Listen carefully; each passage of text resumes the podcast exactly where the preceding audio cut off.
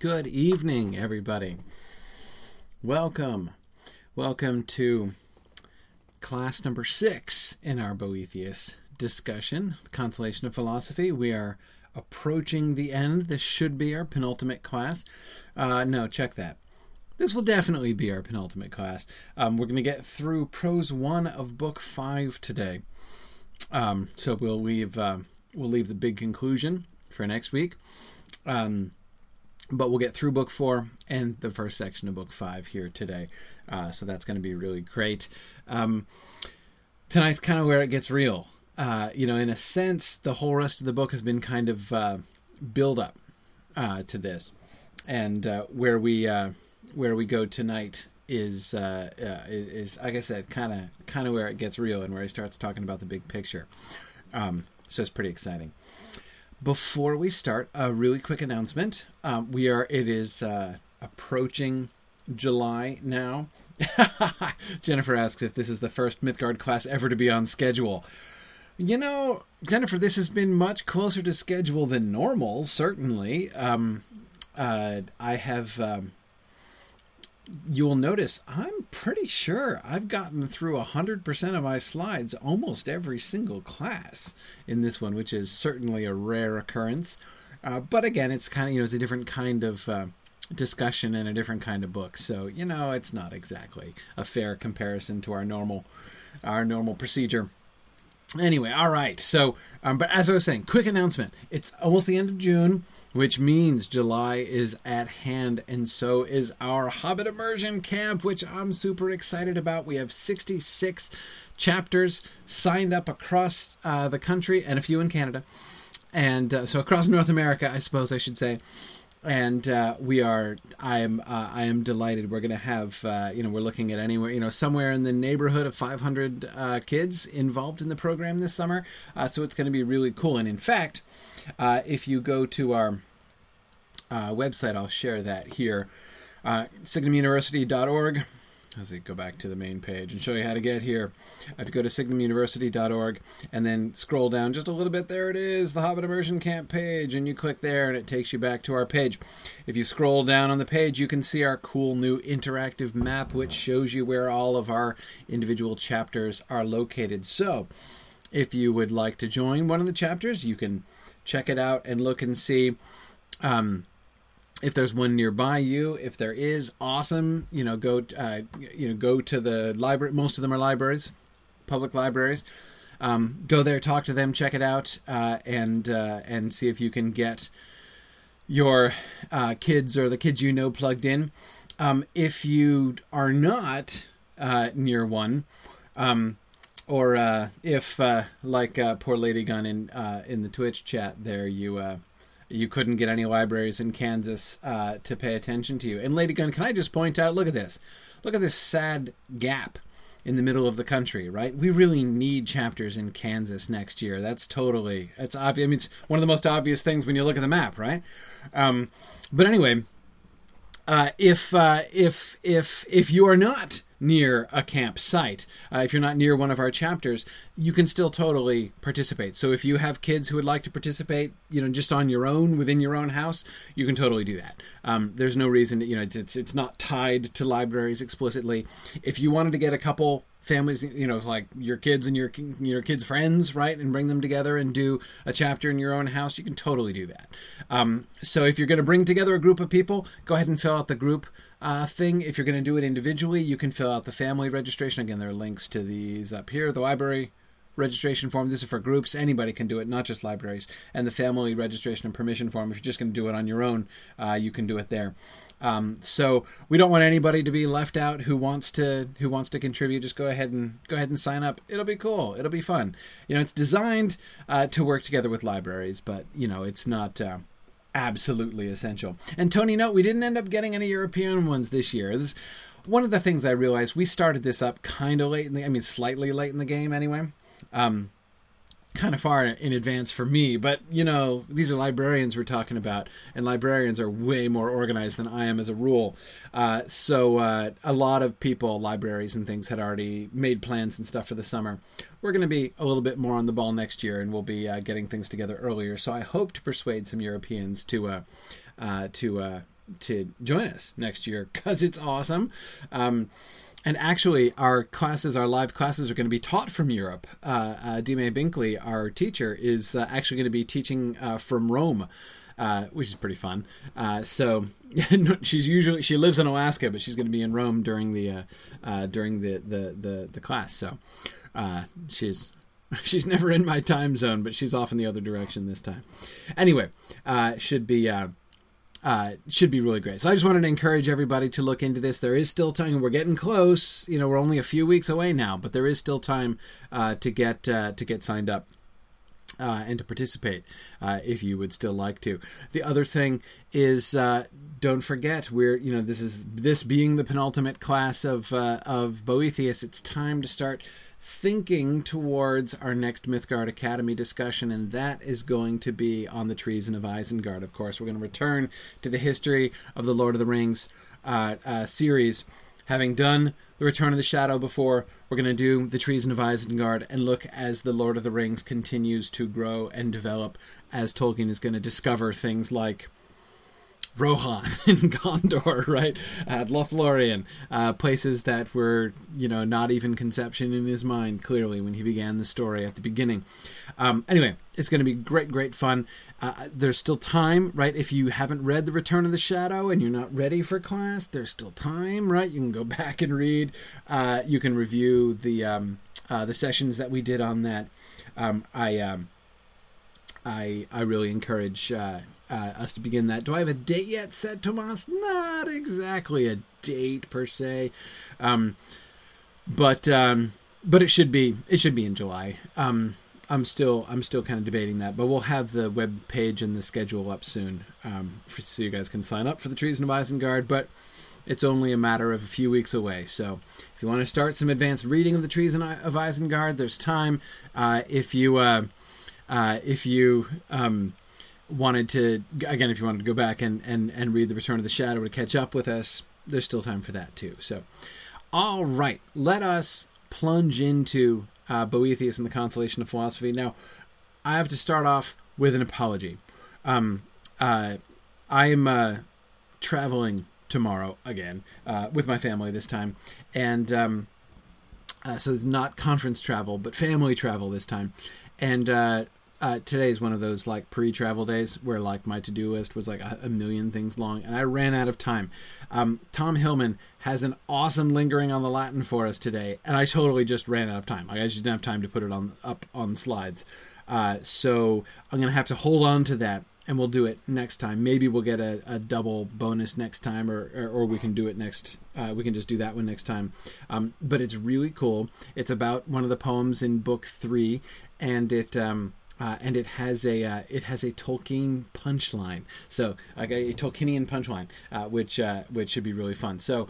Uh, so I promise we're not. I'm not. We're not going to lose it. We're just. We're, we are merely going to uh, delay. So I hope that you will all be able, with being fortified by the philosophy that we learned last week, uh, that you all be fortified to endure the misfortune of uh, of uh, waiting for another week for that. So anyway, again, and I, so I apologize to everybody, but we'll uh, we'll definitely we'll definitely get back to that next time.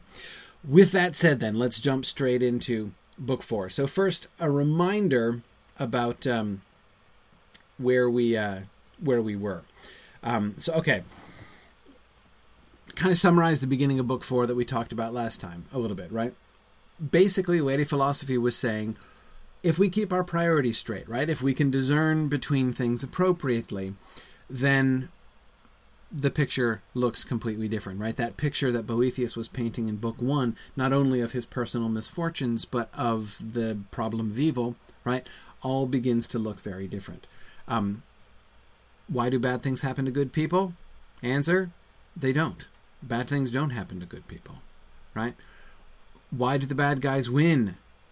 The bad guys never win, right? The bad guys are always weak, and you know the the the, the evil are always weak, and the virtuous are always strong, always, right? There's no question about that. All fortune is good fortune, right? So these are the conclusions that she came to, and you'll remember our discussion about those next time. What I want to remind you of especially is where Boethius ended. right? That is the Boethius character ended. The last slide that we looked at last time, the sort of transitional moment there in the middle of book four, as we uh, uh, shift into a different gear, as Lady Philosophy is going to explicitly say, we're shifting into a different gear.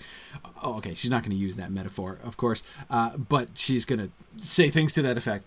Um, he's uh, Boethius, the, the Boethius character's response is really fascinating. Right on the one hand, he says, "Okay, I follow your arguments and I totally agree. You're absolutely right. I'm I'm completely buying what you've said. Right? All fortune is good fortune. Uh, bad things don't happen to good people. Uh, bad guys never win. Right? I, I see all of those things, but but I have I still have a, a question. Right? And my question is." why do bad things seem to happen to good people right? I mean he seems to he seems to be like okay yeah but like still like come on like seriously though. Why is fortune still so chaotic right? Why do apparently unjust things seem to happen all over the place right? Uh, in other words he's he, he's he's he's he essentially says i see how from you know the big picture right? Looking at you know thinking in terms of ultimate good and and you know what does it really mean? You know when we talk about bad things happening what really is a good thing happening and a bad thing happening right? And so when we're thinking about ultimate good right you know things look different um you know we talk about winning right? Bad guys winning right? Or bad guys being strong. You know how are we defining strong? How are we defining winning? If we define winning in terms of getting what you want what you really want then of course bad guys never win. Oh you know all he's like okay yeah yeah yeah yeah. But things are still chaotic all over the place, right? Why is there apparent injustice? He seems to come back almost straight back to book one and says basically, okay, again, I get all of those things, but it doesn't really solve all the problems, right? When I look around the world, it still doesn't make sense. I can't make sense out of it, right? Um, you know, he's like, look, like, I mean, okay, I get, I get it all fortune is good fortune. That's all good. But come on now. Let's be real. We would all prefer to have what normal people call good fortune, right? I mean, everybody, wealthy, uh, you know, uh, like the wealthy and the poor, the virtuous and the and the wicked, everybody would really rather be comfortable and happy than, you know, miserable and oppressed. Uh, and so why why is there a disconnection between those outcomes. Even again, even acknowledging all the stuff about the goods of fortune and how it doesn't lead you to ultimate happiness and all that kind of thing, but still, right? Why should there be so much chaos? Um. Uh. So, um. Tonight we're going to get to her answer, and so in answering it, that's where she's going to take things to a to a different place. Um yeah, Karita summarizes, I get it, but I still feel like there is bad help. Yeah, essentially. Essentially. Um, yeah, yeah. Um, okay, good. Um, yeah. Good. Yeah, Stephen has another really good synopsis. He says, logically, the argument holds. So why doesn't it seem to match our observations? Right? Why is our experience of the world still so different from that? Um, why can't we see this? Good. All right. So she's going to answer that question. So let's look at um, her her immediate response. It is no wonder, philosophy answered, that a situation should seem random and confused when its principle of order is not understood. But although you do not know why things are as they are, still you cannot doubt that in a world ruled by a good governor, all things do happen justly. So it's almost again it's it's like in book one where she sort of grants his premises and you know it's here she's coming back she's like remember remember where you started because remember boethius's entire um entire problem at the beginning like the core of his problem was not just that he saw injustice all over the place, right? That wouldn't be a problem philosophically. I mean, it might suck, but it wouldn't be a problem if he didn't also perceive that there was order, right? So it is his simultaneous conviction that A, God is in control, and uh, you know everything seems to happen for a reason, and everything is ordered by a just and good God, and yet there seems to be all this, un, you know, there's all this injustice all over the place. It's those two things that created for Boethius the problem of evil. So what she brings him back. Her first response here is to bring him back to first principles, right? It's no wonder that a situation should seem random and confused when its principle of order is not understood. But although you do not know why things are as they are, still you cannot doubt that in a world ruled by a good governor, all things do happen justly. Right? So, okay, so if on the one hand you know that God is just and the world is ordered, and on the other hand it looks like things are unjust, maybe you should question that latter observation. Right? That's her. That this whole fortune thing this whole chaotic fortune why because remember the basis of their argument like lady philosophy granted the arbitrariness of fortune right? She's like that's an intrinsic element of fortune right? She's arbitrary right? She's just there blindfold and turning her wheel. Okay um, but now she's saying okay if we back up with that right? If we back up from that sum we'll see actually it might not really look the same if we think about things from a wider perspective, but a different kind of perspective. It's it's a different it's a different sort of widening uh, than she was doing, than she was talking about last week. Um, yeah. Um, cool. Uh, okay.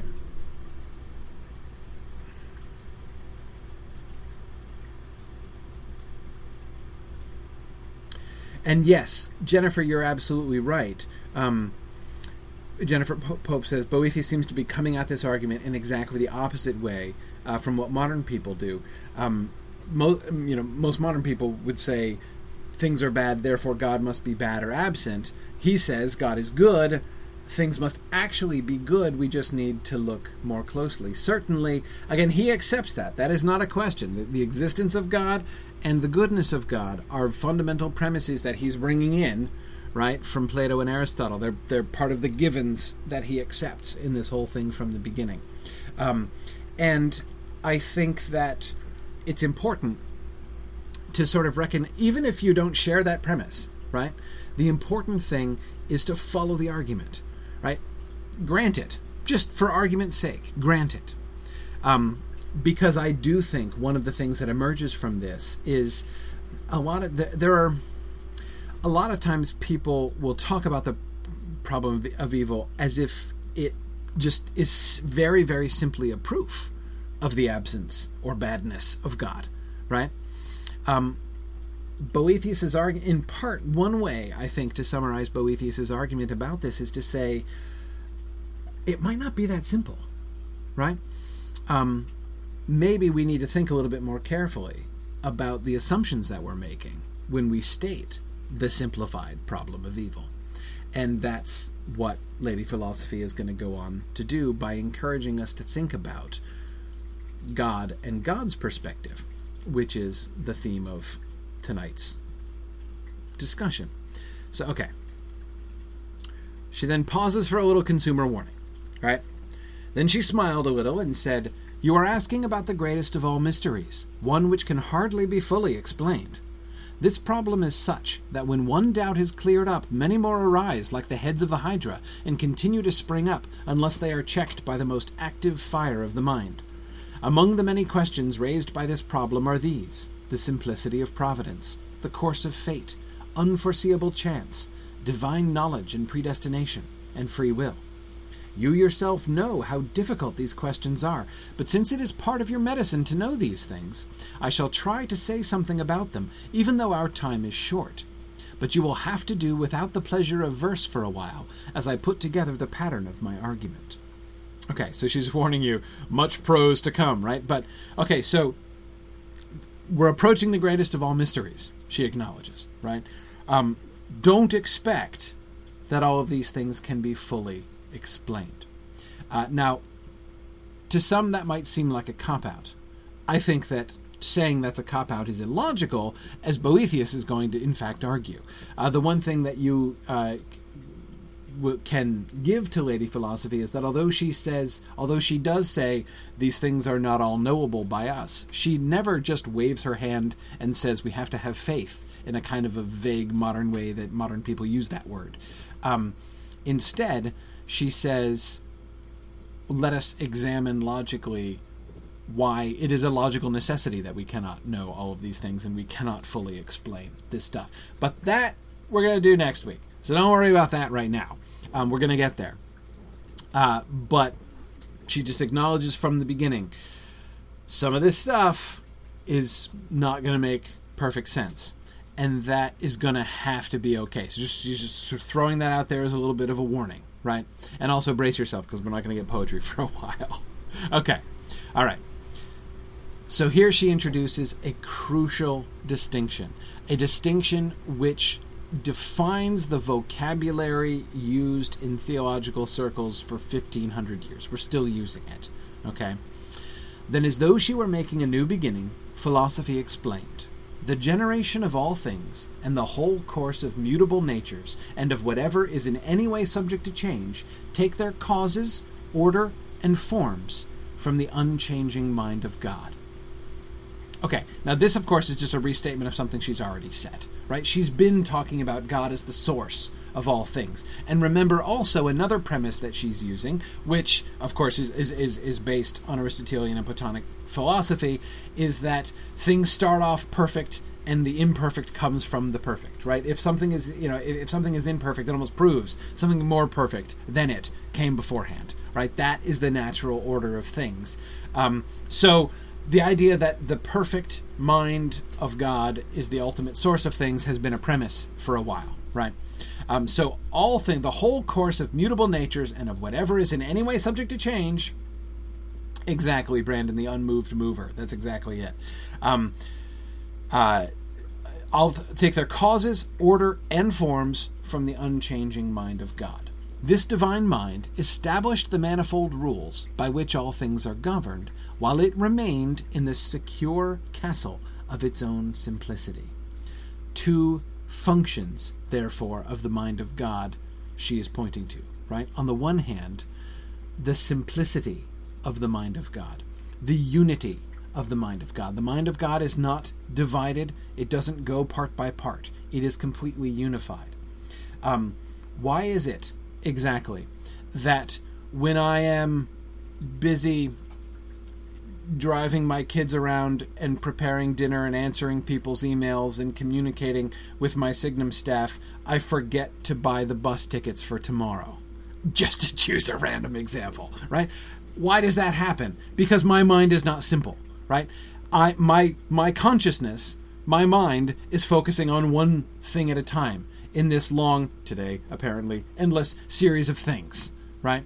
Point by point by point by point, and I can't think about them all at the same time. Right? My mind is not simple. My mind, my consciousness is fragmented, and of course, it's fragmented in many ways. Uh, in my case, some more than usual, but uh, but over time, right? At the very least, um, that is one way of thinking about what Lady Philosophy is talking about when she says when she talks about the simplicity of the, of the it's not simple-minded in the modern sense, right? It's simple and unified. God is able to conceive of all things simultaneously, right? Um, even the word simultaneous is misleading right? Because that suggests a relationship to time, which God's mind does not have. We'll get there more later. She's going to talk about the relationship between God and time uh, in more detail uh, later on. Um, so, but but anyway, so just for now, that um, uh, that concept of simplicity is the is is the one really important element. But notice there's another thing, right? This divine mind established the manifold rules by which all things are governed, while it remained in the secure castle of its own simplicity. While it itself remains simple, it lays out a set of rules by which all of the finite things, which are going to be dispersed through time and space, are going to be governed. Right? So it establishes the rules for how finite things are going to, how concrete events are going to unfold, remaining itself simple, Those are the two elements of the divine mind, the two workings of the divine mind that she describes here. When this government is regarded as belonging to the purity of the divine mind, it is called providence. But when it is considered with reference to the things which it moves and governs, it has, from very early times, been called fate. Those are the two big, important vocabulary terms here providence and fate. Now, again, the point that she's making, they're the same thing. Or rather, they're different ways of thinking about the same thing. They are both of them, both providence and fate, are words to describe God's control over the world, right? God's rulership over the world. God creating the world not only just in space but in time, right? God creating and sustaining and ordering the entire world, right? Um, both of those words, providence and fate, describe that action, but they describe it from different ends, as it were, from different angles, right? When you think about it from God's perspective, from the perspective of the simplicity of God's mind, providence is the word that you use to describe it.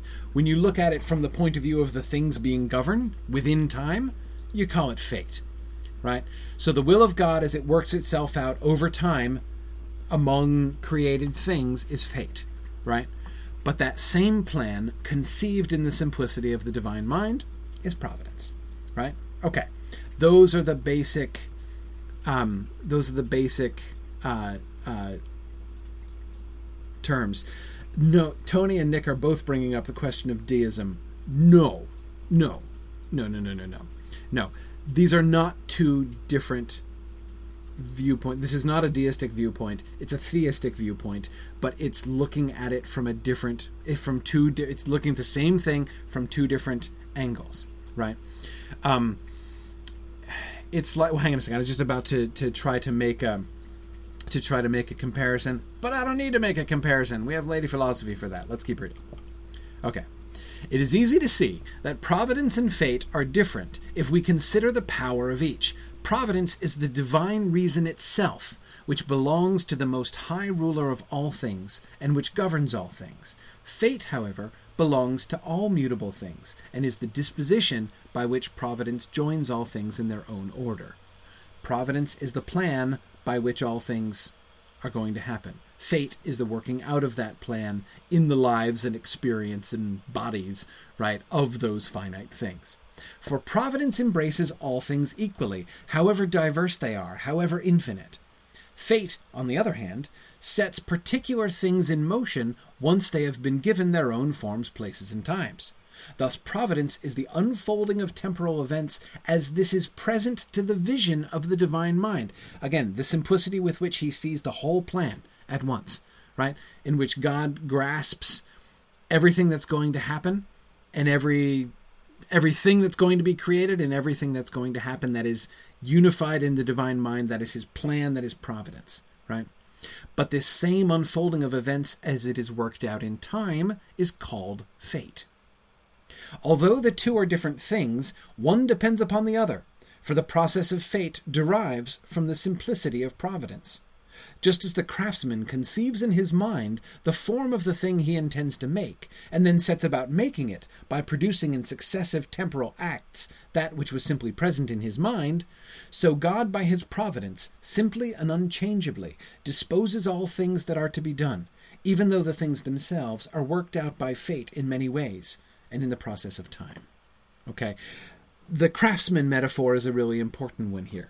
Now, again, this is it's not a perfect metaphor, right? Because no craftsman, howsoever skilled, has a completely unified uh, mind like uh, as as God does.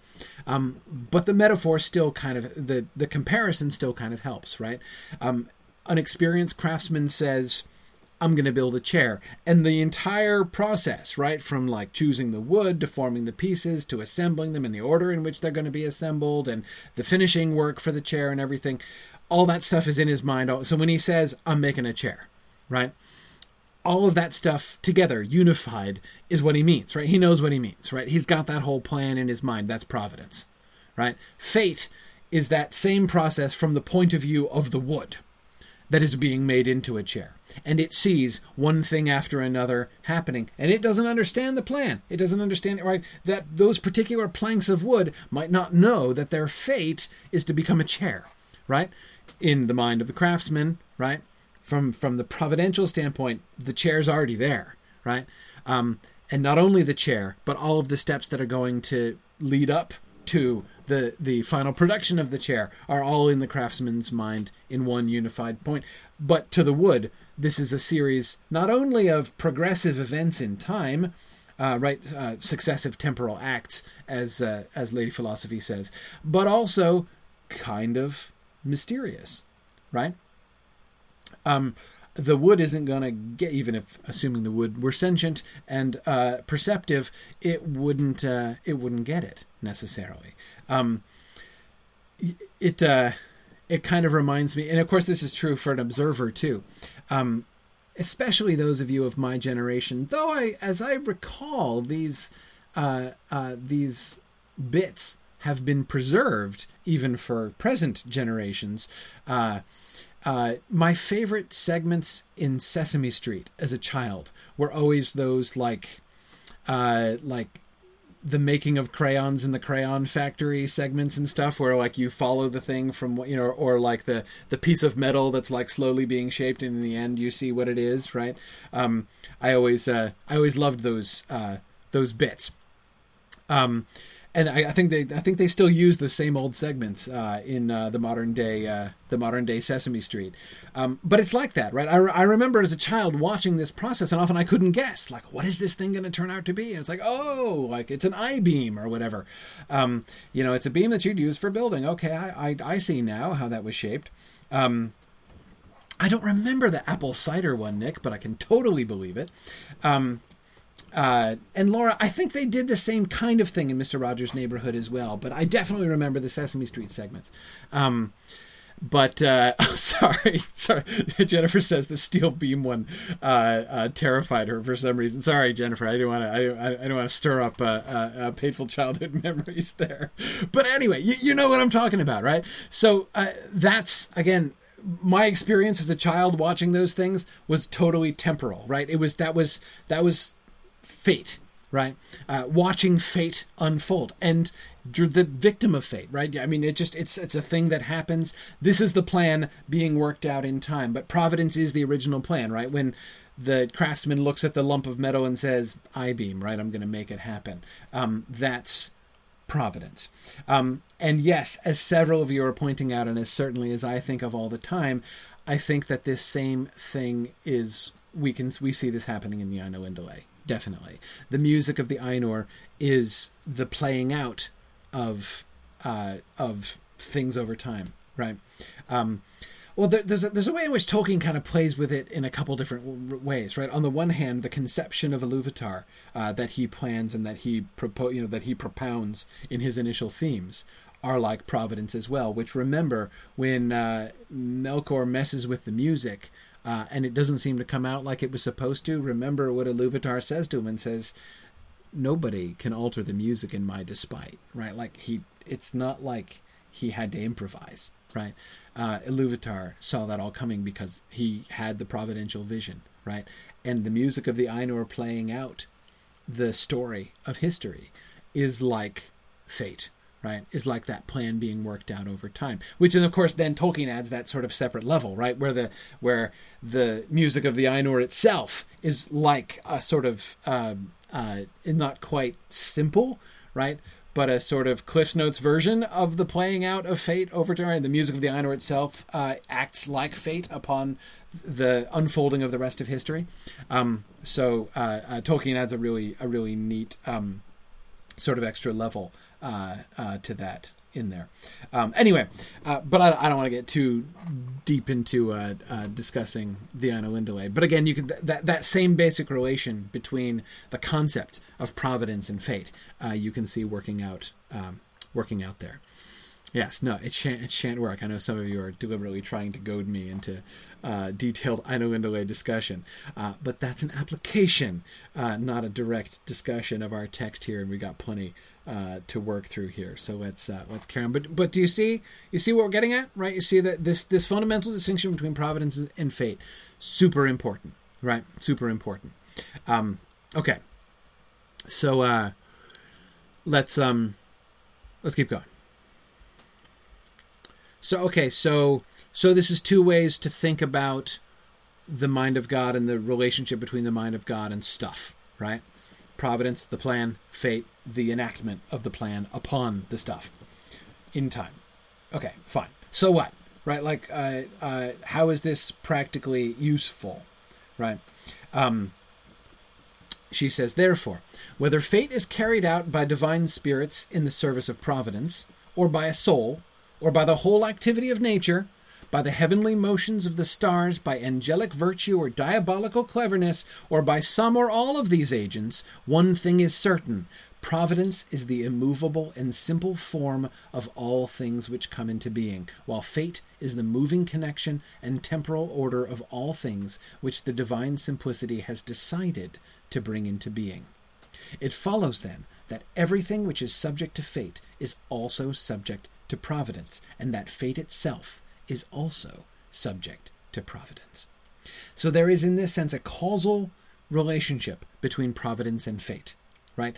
Just as the plan in the mind of the craftsman is, in a sense, the cause of the actions that he then performs in time, right? Because he sees the chair that he wants to make and he sees uh, at the same time the process by which he can get the chair out of that pile of wood. Um, he th- therefore the plan, the actions, right, the set of actions, fate, the thing that happens to the wood, uh, is caused by providence by his plan. Um, providence is the immovable and simple form of all things. Fate is the moving connection and temporal order of all things.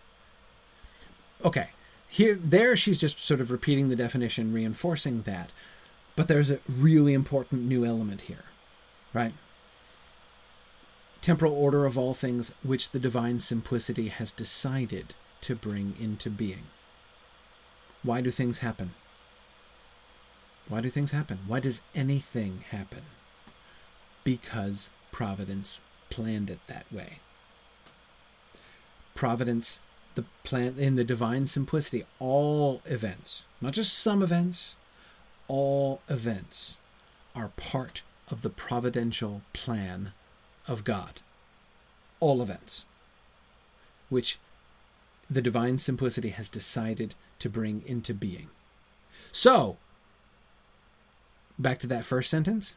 Therefore, whether fate is carried out by divine spirits in the service of providence, like the planetary intelligences, for instance, or by a soul, like by you or me, or by the whole activity of nature, by the heavenly motions of the stars, by angelic virtue or diabolical cleverness, or by some or all of these agents, one thing is certain Providence is immovable, while fate is the moving. Right? Providence and fate are happening. So we're not just talking about like miracles, like God intervening in some way, right? All the things, all the things, all the things d- done by everybody. There is no kind of event that Lady Philosophy exempts from this list, right? Uh, whether it's on the highest level, right? Planetary intelligences ordering things in the world, right? Which happens, everybody knows that. Um, or a thing a person decides to do, or by the whole activity of nature. So if you say, like, oh, no, no, that doesn't happen by anybody's choice, it, it just happens, right? Like a, a totally natural event, right? Which you can, which you can, which you can place. So, you know, the question of like, okay, I mean, think about all of those, um, you know, movies and stories and things where someone is like, you know, was that was that a ghost or no? I'm sure there's a natural explanation, right? Okay, doesn't matter, right? Doesn't matter. It all has a cause, right? Whether you you can convince yourself that it has a perfectly natural explanation, but guess what?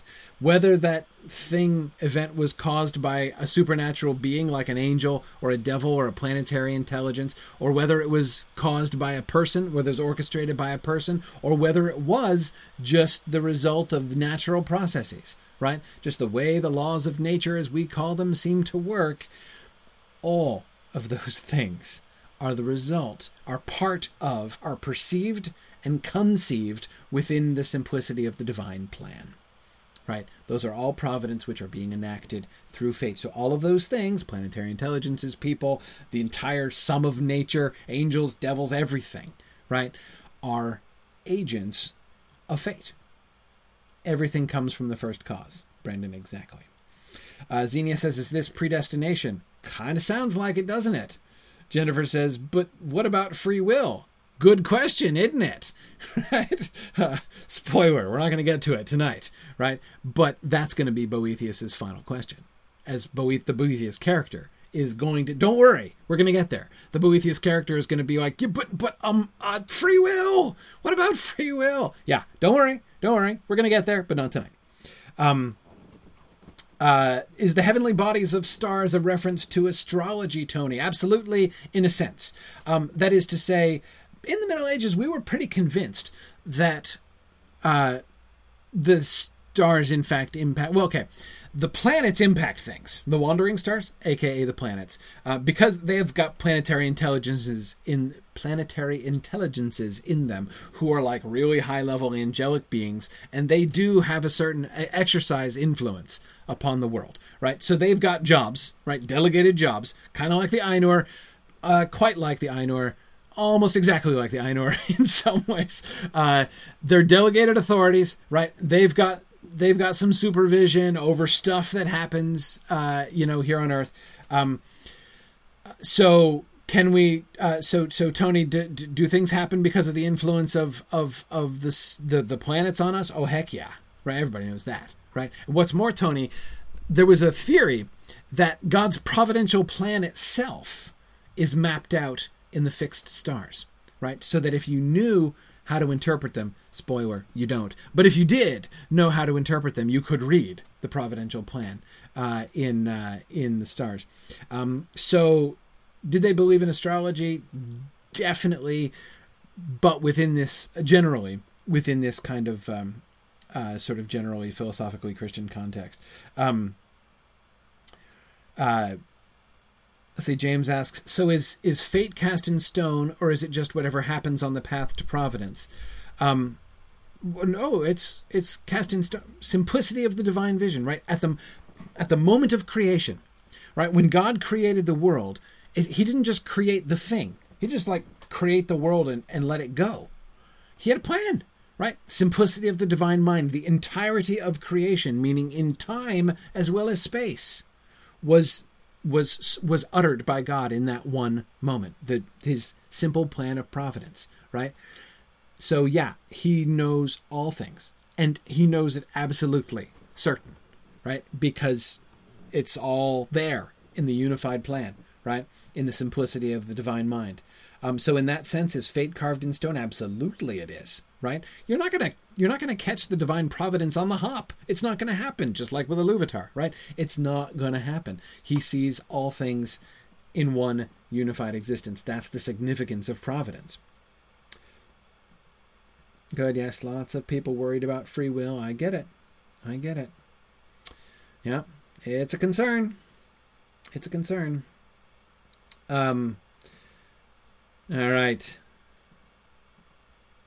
Yes, and of course, those of you who are referring to the eldila, to C.S. Lewis's eldila uh, in his space trilogy, absolutely, yes. The eldila are planetary intelligences. That's Lewis's uh, uh, uh, sort of fictional imagination of of the medieval view. He didn't make up any of that even the qualities that he ascribes to Malacandra and Perelandra and Glund and all the rest of them, especially that scene uh, when the gods descend in that hideous strength, um, that's straight out of the uh, medieval worldview.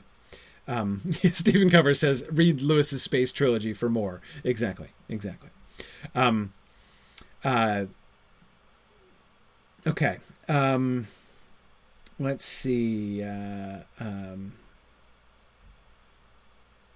is the name of Mercury Viritrilbia? Am I am I remembering that rightly? I think it is. Um, but anyway, uh, sorry. Um, oops, spoilers. Sorry, Lady Gun. I apologize. Just started reading Lewis's Space Trilogy. Yeah, it's uh, um, never mind. I didn't give away too much. Uh, yeah, yeah. Um, um, yeah, no, Vir- is Mercury, and um, Yeah, no, that's not the frog people. Uh, that's uh, something totally different. Um, yeah, the pfifltriggi. Exactly. Those are the those are the froggy people. Um, okay, sorry. Anyway, but I'm not going to get distracted on that either. Um, so, so we see the practical relationship, and yes, again, those of you who are worried about free will, you've got it in one. You're, you're thinking in exactly the right ways. For now, let it be. Right? We'll come back to it. She's not going to leave that aside. Um, but so so so try to stop worrying about that and focus on the implications of this whole concept of providence and fate and the relationship uh, between providence and fate. Okay. She's going to spell out some of the implications. Therefore, the changing course of fate is to the simple stability of providence as reasoning is to intellect, as that which is generated is to that which is, as time is to eternity, as a circle to its center. Fate moves the heavens and the stars, governs the elements in their mixture, and transforms them by mutual change. It renews all things that are born and die by the reproduction of similar offspring and seeds. This same power binds the actions and fortunes of men in an unbreakable chain of causes. And, since these causes have their origins in an unchangeable providence, they too must necessarily be unchangeable. So, does this mean that the actions of humans are predestined? Yup. Absolutely it does. Right? Uh, the same power that has created the nat- that ordains the natural order and binds the natural order to act in a particular way, right? Reproduction and you know all the cycles of life and everything else, right? Um, that same power binds the actions and fortunes of men in an unbreakable chain of causes. Now, for a second glancing back at where we started this discussion. Boethius is saying, why, why, why is there any randomness? Right? Why should there be any random fate? That shouldn't happen. It doesn't. Nothing is random. Nothing is random. Everything that happens. So all those misfortunes, the turning of fortune's wheel, not random. None of it's random. Okay. Uh, Okay, in this way, things are governed perfectly when the simplicity resigning, residing in the divine mind produces an unchangeable order of causes. Okay, do this again. In this way, things are governed perfectly when the simplicity residing in the divine mind produces an unchangeable order of causes. This order, by its own unchanging nature, controls mutable things which otherwise would be disordered and confused. So things left to themselves would be disordered and confused. There would be chaos, right? That's what would happen. If not for the fact that behind all things was a, the perfect simplicity of God governing perfectly all things, right? The nature that God's own simple nature is unchangeable, and therefore so is the chain of causes that goes from him, the first cause, the first mover of all things, through everything that happens for any reason at any time in the history of the world. Um,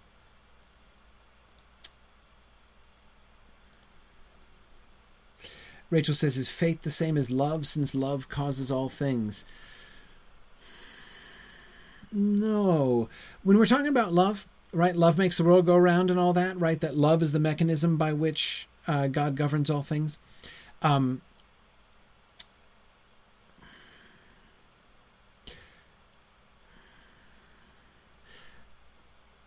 that's like saying, let's see, this is going to be. No. I'm going back to my craftsman discussion, right? Using Lady Philosophy's craftsman metaphor, thinking about my uh, my expert woodworker and the chair, right? Okay, so if uh, the process of the craftsman shaping the wood into a chair is fate, right? The plan being worked out over time. Love isn't the same thing as fate. Love is like, you know, the tools that he uses. It's like his his hammer, right? Um, uh, hammer's not a good illustrator because he's not going to be using a hammer a whole lot in the making of a chair. Um, but you get the point, right? Like the tool that he uses uh, in order to shape the wood is like love, right? So it's operating. So so love and fate are in that sense uh, sort of on different levels philosophically. Um, love is the mechanism in that sense, the actual instrument that God uses to shape things, to make things happen, right? Um, but um, uh, fate is the description of that entire process. You see what I mean? Um, exactly. Yeah. Exactly, Nick. Fate is a name for the for the phenomenon. Yeah. Yeah. Um, okay.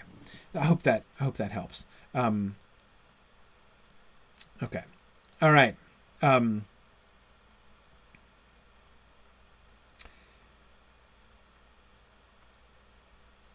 Ah, so Brandon says, so how does this square with God being good? That is, if we have all this stuff again, but remember Boethius, that's exactly where Boethius started, right? But like, why does this injustice and stuff happen?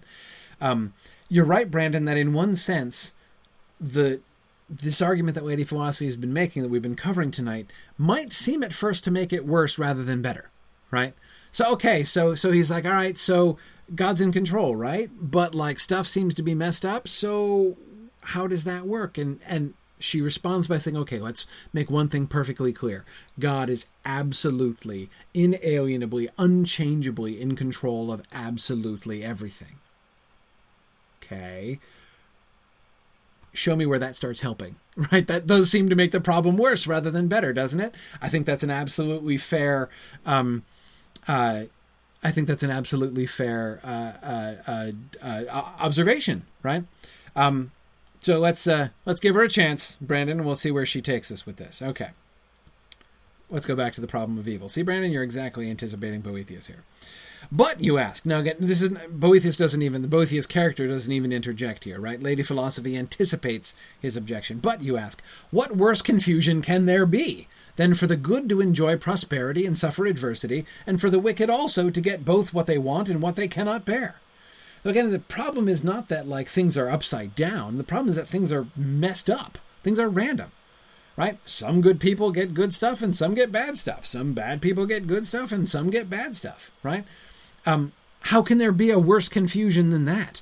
If it were just opposite world, right? Where bad people always got good stuff and good people always got bad stuff, then maybe we could say, oh, see, no, there is order. We just we're just wrong about it, right? We're just we we just we you know you turn it upside down and it's all it's all fine, right? Um, but no, it's not like that. It's just confused. Now, here she addresses it. But is human judgment so infallible that those who are thought to be good and evil are necessarily what they seem to be? If so, why are men's judgments so often in conflict, so that the same men are thought by some to deserve reward and by others punishment? And, even granting that someone can distinguish between good and evil persons, can he, like the doctor examining the body of his patient, look into the inner temple of the temper, sorry, of the soul? The problems of such judgments are similar, for, for, uh, for it is a mystery to the layman why some healthy persons find sweet foods agreeable, others sour foods, why some sick persons are helped by gentle treatment, others by harsh remedies. The physician, however, does not find such things at all strange because he understands the nature of sickness and health. Now, what is the health of souls but virtue? And what is their sickness but vice? And who indeed is the preserver of the good and the corrector of the wicked but God? The governor and physician of men's minds, who looks into the great mirror of his providence and, knowing what is best for each one, causes it to happen. Here, then, is the great miracle of the order of fate. Divine wisdom does what the ignorant cannot understand. Notice where she starts with here, right? Uh, to kind of, you know, to paraphrase Lady Philosophy in the words of the Princess Bride, oh, look who knows so much, right? Uh, who are you to say, like, even the, like the basic statement, why do bad things and good things happen to good people? And she's like, hang on, why are you so confident that that that that that does happen, right?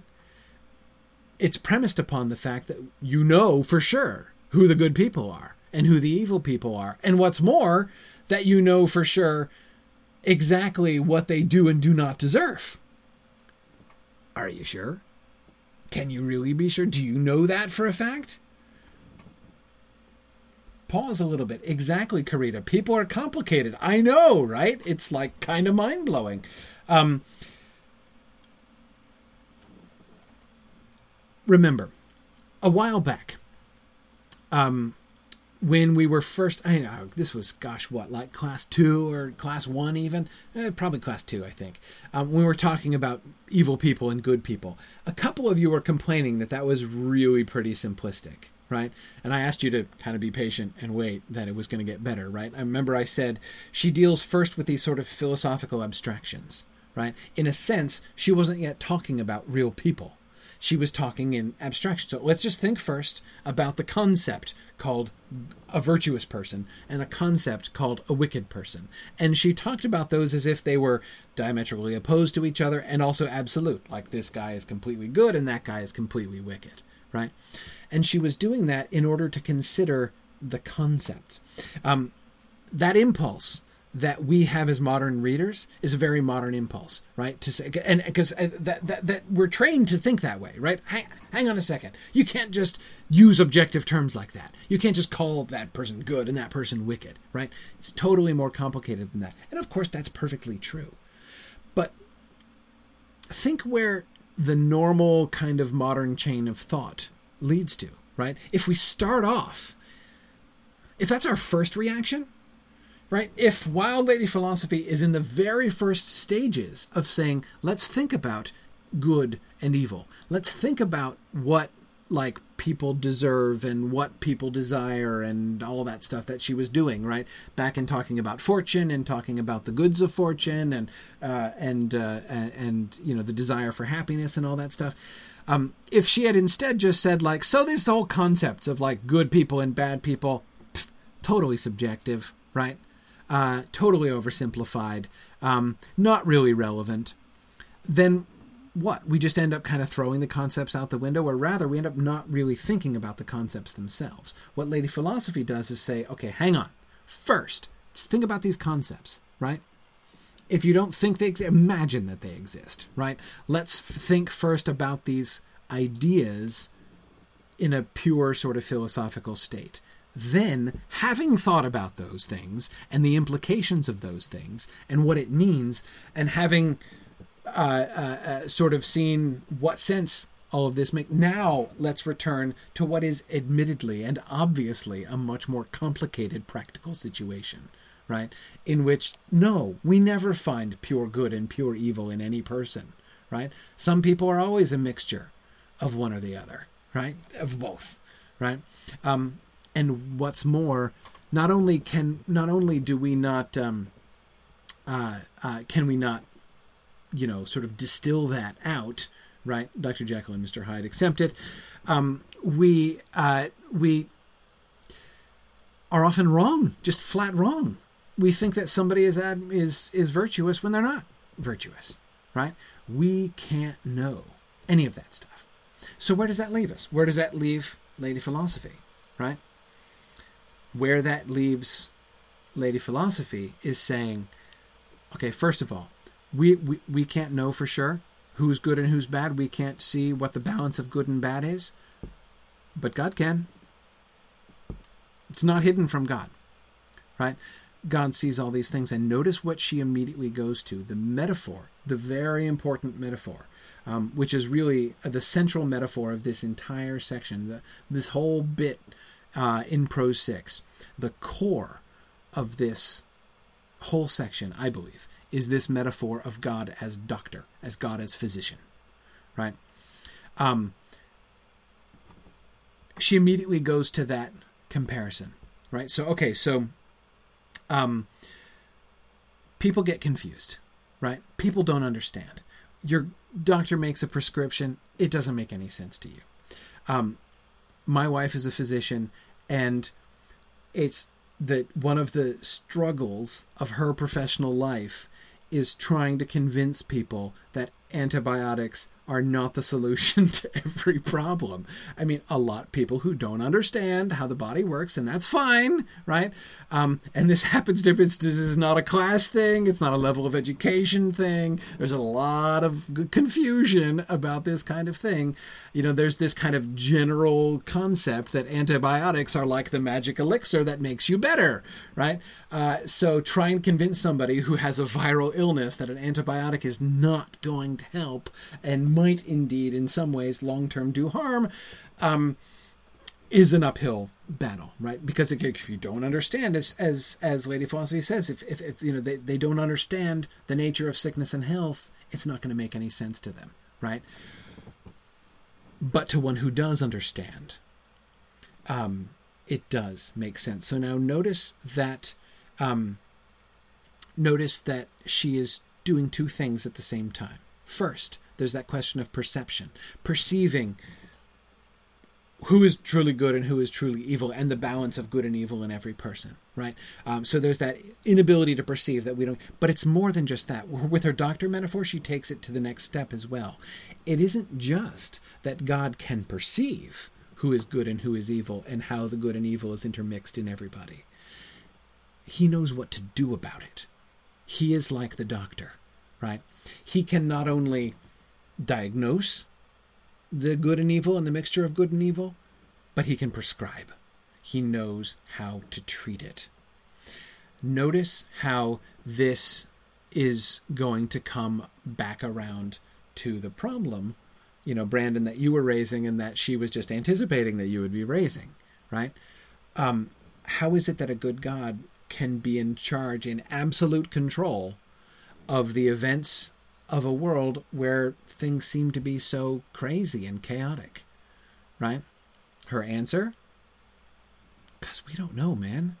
It seems pretty crazy when uh, uh, even malicious, right? When there you are and your kid is really sick and you're trying to convince the doctor to give the kid the medicine so the kid can get better, and the doctor keeps telling you, No, I refuse to give your kid the medicine, right? It doesn't make any sense, right? Because you don't know the nature of health and sickness, right? Um, and the doctor does know her implication here already, and she's going to spell it out more later, but her implication here is all of that, what looks to us like random fortune, right? Just good stuff, bad stuff happening randomly all over the place. It's not random. We just don't understand the purpose uh, that it is being applied to. Um, and yes, Josiah, I absolutely agree. Josiah says uh, uh, the um, how how important it is. Thinking, you know, uh, often the uh, uh, Josiah says often the metaphor that is used of God uh, in this context is God as judge, right? That God can judge between the good and the evil, and and but Lady Philosophy is uh, he again Josiah emphasizes the significance of the fact that Lady Philosophy chooses not a judicial image but a medical image, right? Uh, God is not about condemning the evil. God is about treating the evil, and that is clearly uh, crucial element of Lady Philosophy's argument and her entire conception of providence and of fate here. Um, yeah, Stephen, I agree. That's another great metaphor. Stephen uh, Cover says that uh, uh, for those of us who work with computers trying to ex- explain things to non-technical folk. Absolutely, yeah. Um, well, Stephen, uh, I'll use my my my dear wife as an example again. She's one of those non-technical folks, right? Um, so to her, it just looks like witchcraft. You know, she's always saying like, "I did exactly the same thing, and something different happened. I don't understand why." And it's like, well, exactly because you the conditions were in fact not identical, although it might have looked identical to you, right? Um, so um, uh, so so yeah, exactly. If you don't understand the nature right of uh, of the the software involved, then it's not gonna it's not gonna it's not gonna make any sense to you. Um, yeah, yeah. Um, okay, so um, okay, all right. Um, Yeah, good. So Brandon says, I really like uh, the idea that God is handcrafting remedies depending on the person. Exactly. It, it recasts the problem, showing God is taking uh, a lot of care when dealing with evil. Yeah, absolutely. Let's let's uh, look at her explanation for how this works out a little bit more. Take, for example, the man so fortunate as to seem approved by both God and men. He may actually be so weak in character that if he were to suffer adversity, he would forsake virtue on the grounds that it seemed not to bring him good fortune. Therefore, God, in his wise dispensation, spares the man whom adversity might ruin, so that he may not suffer who cannot who that he may not suffer who cannot stand suffering. Another man who is perfect in all virtues, holy and dear to God, may be spared even bodily sickness, because providence judges it wrong for him to be touched by any adversity at all. So there are some cases in which God allows good things to happen or to carry on happening to people. Why? Because God, who can see things and knows the nature of sickness and health, right, and knows how to treat things, deems that it is best, right? Um, why does this? You know, why does this one person that that she points to there at the beginning? Why, uh, um, why does everything seem to work out really well for that person? Does it mean that he is like intrinsically awesome and God is just like approving his awesomeness? No, it might mean the opposite it might mean that he's weak. And God knows he can't handle it. So he doesn't give him what he can't handle. Gentle treatment for that one, right? He does not put him in a position where he knows providence, got the plan, knows what's going to happen, right? Knows that he would fail. God's not going to put him in a position where he knows he's going to fail. So, yeah, doesn't do it. So, there are some people to whom good stuff happens, right? It often happens that supreme rule is given to good men so that infectious evil may be held in check. To others, Providence gives a mixture of prosperity and adversity according to the disposition of their souls. She gives trouble to some whom too much luxury might spoil. Others she tests with hardships in order to strengthen their virtues by the exercise of patience. Some people fear to undertake burdens they could easily bear, while others treat too lightly those they are unable to handle. Both types are led on by Providence to find themselves by trials. Some have earned worldly fame at the price of glorious death. Others, by not breaking under torture, have proved to the world that virtue cannot be conquered by evil. No one can doubt that such trials are good and just and beneficial to those who suffer them. So, when bad stuff happens, is it just random badness breaking out? No. It's not, but now notice a couple different things here. One, we still have God as the physician of that individual person, right? Um, uh, looking at the the middle here, some people fear to undertake burdens they could easily bear. The people themselves. It's not just that we can't judge other people; we can't judge ourselves, right? We don't know our own selves. Um, so there, there are people who they're afraid that they can't bear something. God knows, in His providential plan, that they can bear it, right? But they don't think they can. Others treat too lightly burdens that they're unable to handle, right? They think they can handle it. God knows they can't, right? Providence, by distributing prosperity and adversity appropriately to those people, like the physician prescribing the treatment, right? Both of them, what do you say, are led on by providence to find themselves by trials, right? They are put through which push them, right, and teach them to learn about themselves the things that they, uh, uh, the, the things that they didn't know, right? Again, so that's how the treatment works. But wait, there's more. It's not just the treatment for the, it's not just about the treatment for the individual people. Because, of course, that's not how the world works it's not that simple. That is, this isn't you know the whole scope of history and the the the the parceling out of prosperity and adversity to different people and different measures and at different times is not a one-on-one transaction between God and each of those individual people in isolation, right? That's not how it happens. There are other people involved. There are always other people involved. Anytime prosperity or adversity is dealt out to anybody, it affects many, many other people right? As, for instance, when supreme rule is given to good men so that infectious evil may be held in check, for instance. We know that sometimes wicked people are put into positions of power, sometimes good people are put into positions of power. Seems awful random. Shouldn't I mean if you know, again, you know, back to the original argument that he's making that he was making at the end of last time. And she says it may seem random because we don't get it because we can't see can't possibly see. We can't even judge this in the heart and mind of one person, even ourselves, right? Much less can we understand the chain of causes that's going to, to, to, to ripple outwards from any one act of any one person and how it's going to affect everyone else around them. But you know what? Providence sees all those things, right? So, why in this one place does a good man achieve supreme rule, right? It may be that there was some infectious evil that needed to be held in check, right? That many, many people would have suffered terribly had that not happened, right? Um, and the suffering of those people would have had other, you know, again, ripple effects and on on everybody else, right? But it is part of the divine plan. To, we're gonna we're gonna we're gonna quell that, right? So we're gonna give for so so can you think about that that one event, right? That one event of supreme rule being given to that one particular good man in that particular time and place, right? And it has an effect on him that is personally calculated to suit the state of his own soul, right? By the divine physician. But also, of course, that one action has an impact on everybody else in the kingdom, right? And that fact is part how that good ruler acts towards the people involved in the infectious evil or the people who would have been victims of the infectious evil, right? All of those people and how they are impacted by the acts of the good man who is put in power there are all also part of the individual plan that the providence had for those individual people, right? All of those, the entire chain of causality perceived simultaneously in the simplicity of the divine mind. All of this stuff is foreseen and works together.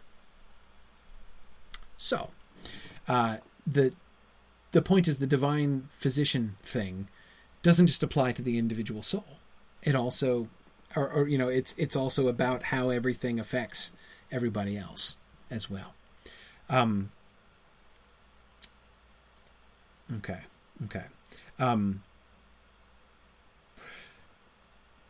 Thomas, no. Boethius does not forget the Book of Job. Uh, Lady Philosophy is very cognizant of the Book of Job. Lady Philosophy's favorite part of the Book of Job, however, is what God comes in and tells Job at the end, which is the really crucial thing, right? Um, when God comes in and says to Job at the end, after Job has been voicing, I mean, Job and Boethius really, really, really should be read together. I mean, they're both dealing with the same thing. Why does why does uh, why does bad stuff happen, right? Why does bad stuff happen to good people? That's what that's what Job is concerned about, right? Um, and remember, Job's friends are all saying, "Oh, they don't, right? Bad things don't happen to to to, to good people. Therefore, you must be bad. Bad stuff has happened to you, so you must be bad. So cough up, Job, right? Come on, could just confess, just confess, right? And he's like, "No way, man! Like it's fine. Like I'm good." Um, yeah, exactly. Um, so yeah, but what's the answer? Right?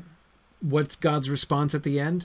Where were you when I laid the foundations of the universe? If you can explain all these things that I'm going to go on for like four chapters describing, if you can explain all these things, then we can talk. Right? Um, and that is what Lady Philosophy is saying, right? God's providence conceives all of these things. God un- God perceives all these things and he understands how they all fit together. Do you? Right? Nah. Job didn't really understand right?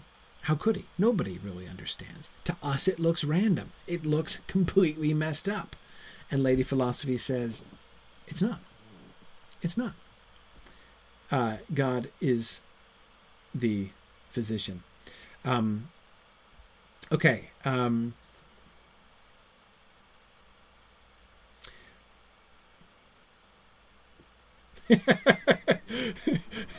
Carita says, speaking from experience, it doesn't make a suffering person feel better to be told it's because God knows you can take it. Uh, just if anyone is wondering if that's a good tactic. I hear you, Carita. And the thing that I would say here, remember, this isn't what Lady Philosophy said either, right? Rem- there's a reason this is happening at the end of book four, of this book. And remember Lady Philosophy's uh, uh, gentle treatment and stuff at the beginning, right?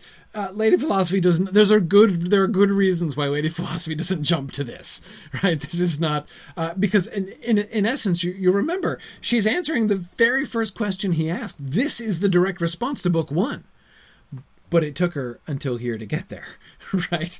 So even if you're taking the lady philosophy approach, which Carita, I agree, is not the best way for everybody. Not everybody's going to be ideally consoled by lady philosophy, right?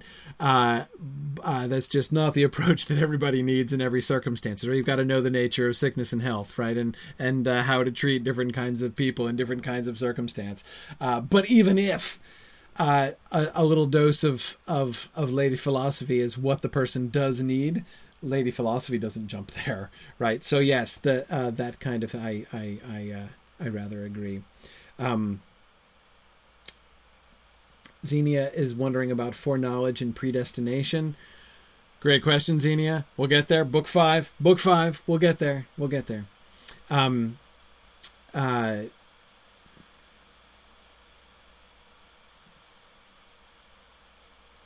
Yeah, yeah. Um, several of you are thinking about it's uh, so, so, several of you are being reminded of various C.S. Lewis passages. Yes, yeah, absolutely yes. Uh, uh, there is um, uh, if you go through the works of C.S. Lewis and you know highlight in a particular color when he's uh, uh, when he's uh, coming back to a Boethian concept. You'll you'll paint a lot in that color. Absolutely. Um, yeah, yeah, um, yeah. Good. Um,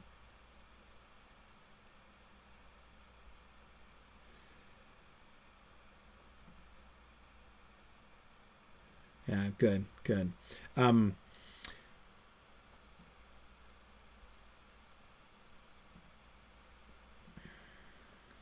Sorry, lots and lots of comments. I'm trying to I'm trying to stay ahead of them. Um, and I've I have to. It's particular. I mean, as you guys know, I've been doing this for a long time, and I don't usually pause so carefully to read over all the comments when a whole lot come in. I just I know, and I always say I can't I can't always get to them all. But this is some deep stuff that we're in right here, and I wanted to make sure again, thinking back to the sort of apology slash, uh, uh, uh, you know uh, request for clemency that I was asking for at the beginning about knowing that this stuff touches on some really sensitive nerves and, and some really painful experience for a lot of people, possibly very present experience for a lot of people. Um, it's um, I, I, I'm I'm sort of more leery than usual of just kind of skipping over people's comments, so I'm sort of reading with a, a little bit more thoroughness uh, than I am wont to do in the middle of uh, uh, of uh, of class. Um, let's see. Uh, Laura asked a great question about um, where uh, Paul in the New Testament talks about not being tested beyond what you can handle, right? Not, not being uh, tempted uh, beyond uh, what you have the strength to resist. That where God provides a temptation, He always also provides a way of escape. Uh, and she's asking, is this is the is you know is is what Boethius is talking about similar to that? you know, is that is that is that the same kind of thing? Um, in a sense, Laura, yes. In that, again, Paul is alluding there to the idea that God can perceive, not only perceive, but judge appropriately, right? Um, can can measure appropriately what to give to all people in all circumstances. So, in that sense, yes, absolutely. Uh, Lady Philosophy isn't exactly talking about temptation here, but temptation certainly does come into it. I mean, again, if you think about that passage there in the middle about others treating too lightly those that they are unable to handle, right? Um, you know, it's talking about burdens there, um, not temptations. But again, I think the, the a, a similar thing kind of um, uh, uh, comes in, right? Like uh, just sort of knowing knowing what's good for you and knowing what you can handle. God God knows. Um, so so Laura, it's not that she's saying exactly the same thing. Um, I guess I would say Lady Philosophy is saying sort of a larger thing of which that particular teaching of Paul would be like a subset of this, if that if that makes sense. Um, yeah, yeah, um, yeah, exactly, exactly. Okay. Um, yeah, some of you were talking about addressing. I think that uh, that idea about the chain of causation, right? About one thing happening leading to another, but all of this being uh, sort of Paul, uh, part of the um, part of the part of the plan. Kay is talking about sort of the the link of causation from, you know, me getting handed a copy of The Hobbit when I was eight years old to, you know, the founding of Signum University and the community that we've built at Signum. Yeah, they're directly causally related, right? But of course, uh, I never could have seen that coming, right? And the the the the, the great good fortune that fell upon me, right, in the lifelong love of Tolkien that I discovered, right, which I would have considered and do consider a personal blessing, right, um, has of course also had you know an impact. I hope on the lar- on the whole positive uh, on uh, on many other people. Um, yeah, yeah. Karita says, thinking of Job, we should probably also file uh, "curse God and die" under the category of bad advice. That yes, uh, Job's wife. That's uh, never really been a role model uh, uh, that one could recommend with uh, with any confidence. Yeah. Okay. All right. Let's carry on. Moreover, so more illustrations along the same kind of lines. Moreover, the lot of the wicked, which is sometimes painful and sometimes easy, comes from the same source and for the same reasons. No one wonders at the troubles they undergo, since everyone thinks that is just what they deserve. Such punishment both deters others from crime and prompts those who suffer it to reform. So again, again, notice how she's explicitly addressing that question of it's the the the the the the thing that happens, right? The providential plan, the uh, the the manifestation of fortune, as we look at it or think about it, is calculated uh, to fit the state of the person, but also providence is considering the effect on others, right? Okay, so so let's imagine a wicked person again, right?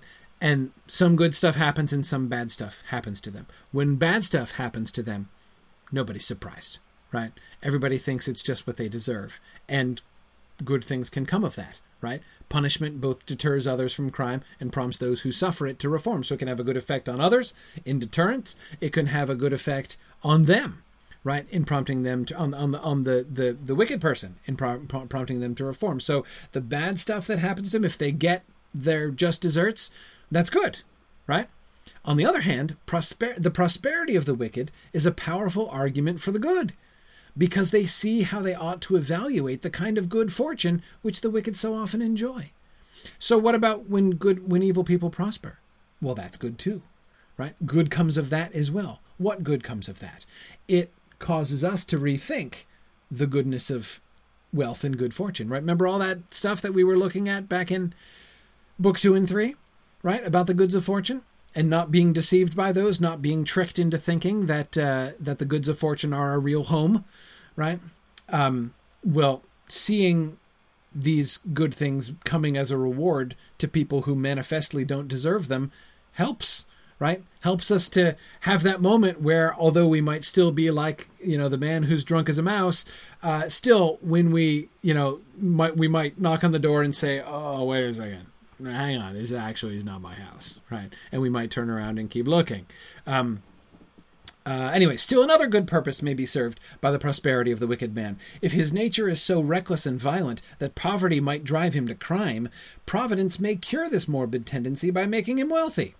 When such a man recognizes his viciousness and contrasts his guilt with his fortune, he may perhaps become alarmed at the painful consequences of losing what he enjoys so much right? So it, it, it could have a good effect on the person as well. Again, now notice, Lady Philosophy isn't saying this is what always happens to everybody. The whole point is everybody's different. But she's saying like here is one possible way in which it could happen. Her only argument is is against oversimplification. She's not making an oversimplification. She's arguing against it, right? So you can't look at happy, rich, wicked people, right? You know, you can't look at those people who have gotten wealthy by stepping on the necks of other people and just say something really simplistic, right? You can't just look at it and be like, see, that shows that everything is unjust. No, because you don't know. You don't know what's going to happen, right? And here's an example, right, uh, of a thing that could happen, right? Um, Brandon, yeah, I was just thinking a similar thing. Brandon's saying this is perfect for people who think that uh, Tolkien is too simplistic. Yes, people reading Tolkien make the same kind of mistakes all the time, uh, mistaking his characters for totally good or totally evil and thinking that his story is a really simplistic black and white story. It's really not. Um, yeah, yeah. Um, Good. Yeah, David Etley says uh, uh, sees the echo of Tolkien later on in the same paragraph. It is the divine power alone to which things evil are also good. Um, yeah, we're to get there, David. But yes, absolutely. Um, uh, yeah, yeah, um, yeah, yeah. Okay, let's talk about that sometime. I don't know what else to say about that, but let's talk about that sometime. Um, uh, yes, yes. Um, yeah, again, Brian. Um, Brian has said this seems like a rather optimistic hope for the wicked. Yeah, again, she's not saying, and this is how it works. Like this is like this is the key. She's just throwing out examples, right? Illustrations of how it can happen. Why you can't oversimplify. Why you can't say bad people. If if the world were just and orderly, bad people should get bad stuff, and good people should get good stuff. And she says every literally every single step of those statements you're talking about what you don't know about right? You don't know who's good and who's bad and nobody's totally good and totally bad right? It's a balance of each. So it's oversim- way oversimplified from the beginning right? But even to say good things that you do should receive a good reward and bad things that you do should receive punishment is an oversimplification because that's not always how it works. That's not in every case with every person going to be what is calculated by a good physician uh, to bring about the positive, the most positive result, right? So again, that, it's all of so so again, it's an argument against oversimplification, and she's just sort of throwing out illustrations about how why you can't, um, why you can't overgeneralize uh, like that. Um, yeah, yeah, um, yeah. Nick says so. No karma then. I I mean I don't want to go uh, to karma because that whole I mean I don't want to take the concept of karma totally unjustly out of its whole philosophical context, um, but certainly a common um, the common Western conception of karma. Exactly. Yeah, Brandon saying karma is, is, such a misunderstood word. I agree. I I don't understand it myself, but I understand enough to know that it's very generally misunderstood and misused. But thinking only of the kind of bastardized Western version of karma, right? That idea that like what goes around comes around, right? And if you do bad stuff, you'll get paid out for it. That's the same kind of oversimplification. I mean, it's based on exactly those same kinds of oversimplification, right? That concept, as it's articulated so often, it it delays the temporal demands for punishment right um, that's it's it's kind of a way around it by saying okay like I, i'm okay with the fact that like bad people don't get their just desserts right now as long as they get them eventually right as long as what goes around comes around sooner or later it's okay well okay sure but that's still the same oversimplification in the end you're just deferring it um, and lady philosophy is arguing against that entire concept um, uh, yeah, good. Um, exactly, Kate. Kate says, and we've just spent many books realizing that what the world may call good is only at best a fraction of the real good. Yes, only a piece of it taken out of context often. Absolutely. Absolutely. Um, yeah, yeah. Anyway, okay. Like I said, I'm not addressing like the actual doctrine of karma. I'm, I'm just referring to that one very common uh, Western usage of it. Um, but anyway, okay. Um, Rachel asks a great question. So, is it possible to determine if someone or some act is wicked? Does this mean that it is impossible to make judgments as humans? Yes and no. Do I think that this means that, like, you can't actually have any applicable concept of good or evil. No, no, I don't think that at all. Again, that's why she didn't go this go here right away. Uh, you know, she acknowledges like the concepts of good and evil and the basic sort of premise of you know, so that yes, like there are such things as virtues and vices, and those are objectively, uh, th- those objectively exist. That there are good ways to act and there are bad ways to act. But what she does insist upon, Rachel, is that a we can't categorize people with any confidence because even the people who seem to be good people by the definition of good that we hold, um, even again, even assuming that definition of good is accurate and objective, um, it might not really be true, right? They might be fronting, right? We don't know what's actually in their hearts. Um, so, so again, first we can't really. So the place, Rachel, where it's impossible to make judgments as humans is on the souls of people because we can't see the souls of people right? So, Lady Philosophy does say that is impossible, inappropriate for humans to try to make judgments on the souls of other humans. But um, she also says it's impossible for us to understand all of the implications of a thing, right? So, if we look at what happens, if we look at the consequences of an action, it's easy for us to leap to a conclusion and say, well, that sucked. Like, evil came of that, clearly, right? Did it? For everyone? Always? Do you know what's going to happen as a consequence of that 20 years from now? Right? Uh, can you? Uh, no, we don't know. We can't know. Right? So we, in that in that way, also, we can't we can't evaluate. Again, it's not about evaluating people's actions morally, or you know, or or or, or you know, uh, good versus evil, but saying, um, a thing that happened was good right? Or or or bad. You know um, again i shared at the beginning of class that someone in my family was just diagnosed with cancer literally hours before i began the first boethius class. That's an example right? It's a it's very natural right uh, very tempting to look at that and say well that's bad right that's this is not a good thing this is clearly a bad thing that just happened. This is a piece of ill fortune that has occurred to us. Um, is it? Can we know? Are we sure?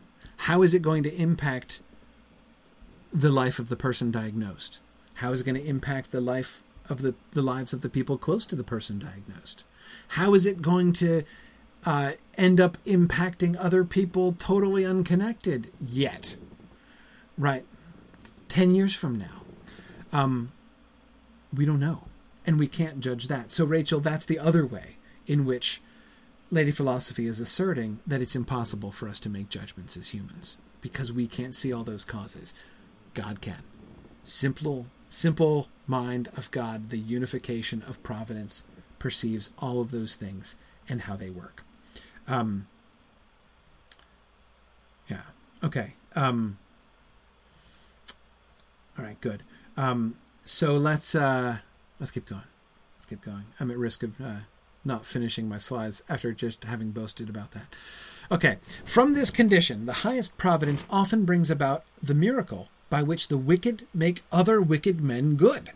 For when they find themselves unjustly persecuted by vicious men, they burn with hatred against them, and return to the practice of virtue because they cannot bear to be like those whom they hate. Only, you know, so like a person who tends to be a bully might, upon being bullied by somebody else, realize how much that sucks and cease to be a bully themselves. So the wicked action of a wicked person to them brings about goodness, right? Brings about conviction and change to virtue in that case, right? Um, only to divine power are evil things good when it uses them so as to draw good effects from them. So, does God make bad things happen? Yeah. Yeah, God makes bad things happen. All the bad, all the good fortune, all the bad fortune in the world, part of the providential plan, right? Why? Because God doesn't care? Because God isn't good? No. Because uh, he uses them so as to draw good effects from them.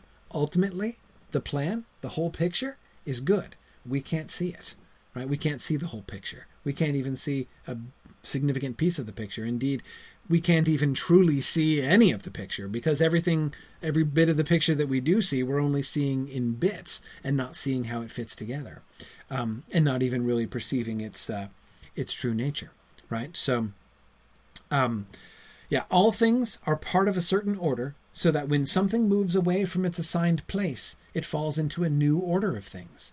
Nothing in the realm of providence is left to chance. Nothing in the realm of providence is left to chance. Okay. Um, let's keep going. Thus, and this is in the poem now, mind. So we finally have come to the end of the prose. It's time to refresh ourselves with some poetry again, right? Um, and this is I didn't do the entire poem. This is the last three paragraphs of the four that Green renders the poem in. Uh, the first one is about the order of the heavens, right? About how the moon and the sun stay in their spheres, right, and everything goes around in harmony. Thus, mutual love governs their eternal movement, and the war of discord is excluded from the bounds of heaven.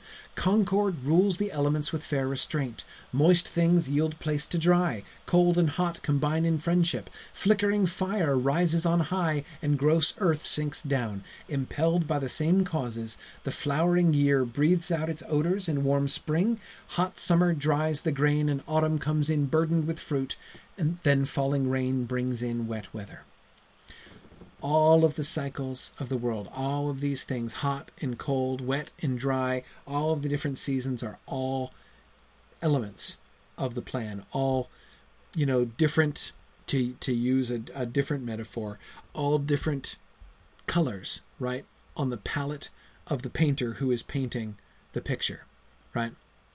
Um, there's another providence and fate metaphor, right? Providence is that vision that the artist has in their mind that they're trying to get onto the canvas. Fate is the actual application of the brush. There you go. Who was it? Asking about love. That's a, that's much better than the hammer, right? Love is the brush that the painter uses uh, to apply the paint uh, onto the canvas. That's a much better metaphor for love and its relationship to fate, whereas fate is the entire process of painting. Anyway, but the point is, all of these things are colors on God's palette all of these things, and you know, hot, cold, wet, dry, life, death, things we call good fortune, things we call bad fortune, all of these things are colors in God's palette, which He puts together to make an overall good picture, even if we cannot always see its goodness, because how could we possibly, given that we are tiny, tiny little specks who can barely see? You know, it's like, um, uh, you know, a, uh, pointillist painting, right? Uh, painting with all those, uh, you know, made up of little dots, right? If we're so small that all we can see is one tiny little dot, how can we possibly expect to understand the painting and the role that that dot has and you know plays in the larger uh, in the larger painting as a whole? Anyway, okay. This ordered change nourishes and sustains all that lives on earth, then snatches away and buries all that was born, hiding it in final death. Meanwhile, the Creator sits on high, governing and guiding the course of things. King and Lord, source and origin, law and wise judge of right. All things which he placed in motion, he draws back and holds in check. He makes firm whatever tends to stray. If he did not recall them to their true paths and set them again on their circling courses, all things that the stable order now contains would be wrenched from their source and perish. He not only keeps everything ordered. He not only structures everything. Um, notice that itself is described as being good. It's not just that he sets them in a good direction, right? But his ordering is itself good. If he didn't, if God didn't order things, um, everything would be wrenched from its source and perish. He recalls them to their true paths. The good physician treating souls, right? This is the common bond of love by which all things seek to be held to the goal of good. Only thus can things endure. Drawn by love, they turn again to the cause which gave them being. All right.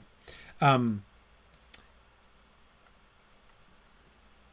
yeah, yeah. Um,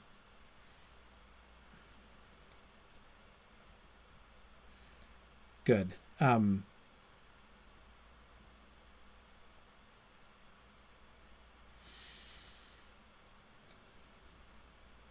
Exactly, Timothy. Yes, uh, uh, Timothy points out the business about him maintaining all things in their path uh, emphasizes how this is not deistic. Yeah, exactly. I didn't get into it before, uh, but that's why I was saying no, no, no, no, no. Don't think about providence as a deistic thing. It is absolutely. It's like the opposite of that. Um, uh, deism being the idea that God creates things and then let it go and doesn't interfere with it anymore. That's a really, really, really crude uh, uh, version of deism. But just to give the basic concept of what deism means. Um, uh, Lady Philosophy is saying as as as something as hard to the opposite of that. Uh, I think as you can as you can possibly make um, uh, God, as Lady Philosophy describes him, is about as undeistic as any uh, description I know of. Um, yeah, yeah. Um, okay, cool. Let's keep going. After this, prose seven of book four is the really interesting moment where Boethius comes back and says, "Hey, can we turn this into like common language, right?" Uh, I, you know, he's like, "I get all this, but no one's going to believe us if we talk this way, right?" So let's think about this from from the human point of view, uh, and we, you know, she goes through the similar argument about all fortune being good fortune and everything being calculated for the good, um, and talks about it in sort of simpler ways which are more tied uh, to human examples. Here's sort of the sum, the, the, the, the conclusion of that bit. A wise man ought not to regret his struggles with fortune any more than a brave soldier should be intimidated by the noise of battle, for difficulty is the natural lot of each. For the soldier, it is the source of increasing glory. For the wise man, it is the means of confirming his wisdom. Indeed, virtue gets its name from that virile strength which is not overcome by adversity, and you, who are advancing in virtue, should not expect to be weakened by ease or softened by pleasure. You fight manfully against any fortune, neither despairing in the face of misfortune, nor becoming corrupt with the enjoyment of prosperity. Hold fast to the middle ground with courage. Those who fall short or go too far are scornful of happiness, and are deprived of the reward of labor. You can make of your fortune what you will, for any fortune which seems difficult either tests virtue or corrects and punishes vice. Now, pause for a second to notice how completely mind blowing this is. When Lady Philosophy says, okay, let's think about this again from the human point of view. We've been talking from like pro- about providence, right? And God's perspective on things all the way through here so far. So let's talk about it from the human point of view. Look where she gets to, right? You fight against fortune neither despairing hold fast to the middle ground those who fall short are you know are are, are but you can make of your fortune what you will. You can make of your fortune what you will. Well, that sounds pretty um pretty free willish, doesn't it? When she talks about this from the human point of view, she's talking about like what you do matters, like what you decide matters, right? Uh, uh, uh, that it's up to you to fight against fortune. That it matters whether or not you understand that it matters what your attitude is to fortune and to what happens to you. She speaks as if that matters, as if you can change your fate in some way. You can make of your fortune what you will. That's pretty explicit, right? Jennifer, yeah, you can decide to take your medicine or not. Seems that way, right? When she again, when she comes back around to the human point of view, she uh, she comes straight back on that she's not going to explain that right now, right? Um, uh, but she's not going to leave it behind. This is again her acknowledging there's an issue here, right? And uh, uh, the Boethius narrator is eventually going to uh, going to come around to it. Um, now, almost done. We're finished with book four. That's the end of book four. Um, starting in book five. I was tempted to just stop there, but I wanted to do this one because there's going to be plenty to talk about when we get to free will and predestination next time. Um, this time I wanted to end with the one because there there are two sort of primary clarifications, two sort of corollaries to the teaching that she's just been giving. In a sense, she's done. Lady Philosophy has addressed the why do bad things happen to good people. The good physician metaphor is the answer. Okay, that's that's Boethius's answer to this question. And by the way, as I have said before, I find Boethius's answer to the why do good things happen or why do bad things happen to good people question his his answer to the problem of evil is the most satisfying one that I know of.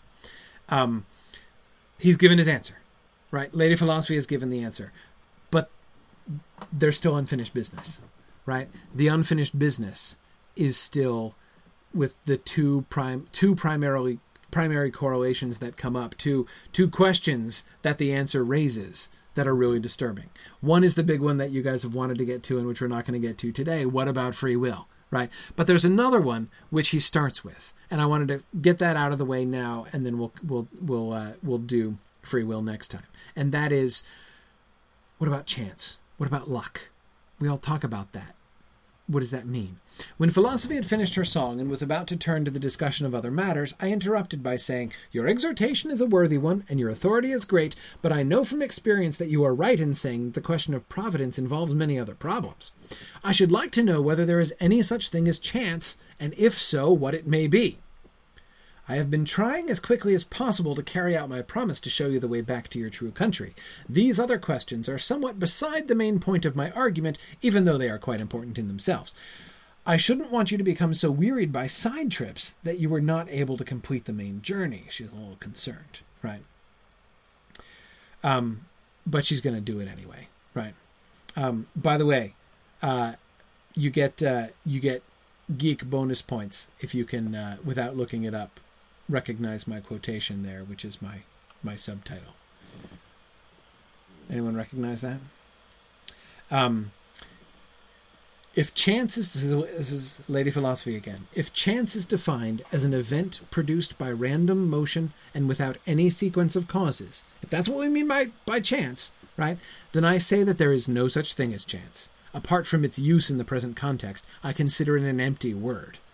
For what room can there be for random events, since God keeps all things in order? The commonplace that nothing can come from nothing is true, and the old philosophers never denied it though they did not apply it to the effective cause of things, but only to the material subject, is a kind of foundation of all of their reasoning about nature. But if anything should happen without cause, it would seem to come from nothing. And if this cannot be, chance, as we defined it a moment ago, is impossible. Nothing happens for everything has a cause. Everything has a cause. Nothing just spontaneously happens. Can't occur. Can't occur. Doesn't make sense.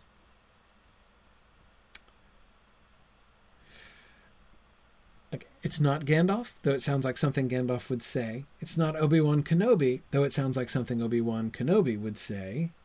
Jennifer, you're right. It's from C.S. Lewis. It's from C.S. Lewis. Um, the hermit of the marshes in The Horse and His Boy says to Aravis, My child, I have lived a 109 years in this world, and I have never yet met any such thing as luck. Uh, anyway, sorry for some reason uh, that that that the hermit saying that popped into my head when I was uh, uh, looking at this slide. So okay, technically, right? Literally, chance meaning a random event. Nothing is random. So, in a sense, we can see the answer to the question pretty clearly based on what she said about providence and fate right?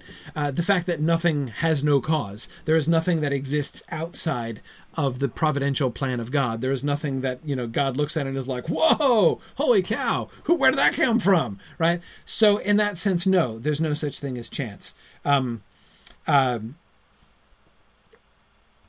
but she does acknowledge that there is a way in which we can talk about chance. The the concept it's, it's not like we have to stop using the word chance entirely, right? We can still talk about chance in a sense. And here's the sense that she says it's kind of okay to talk about chance.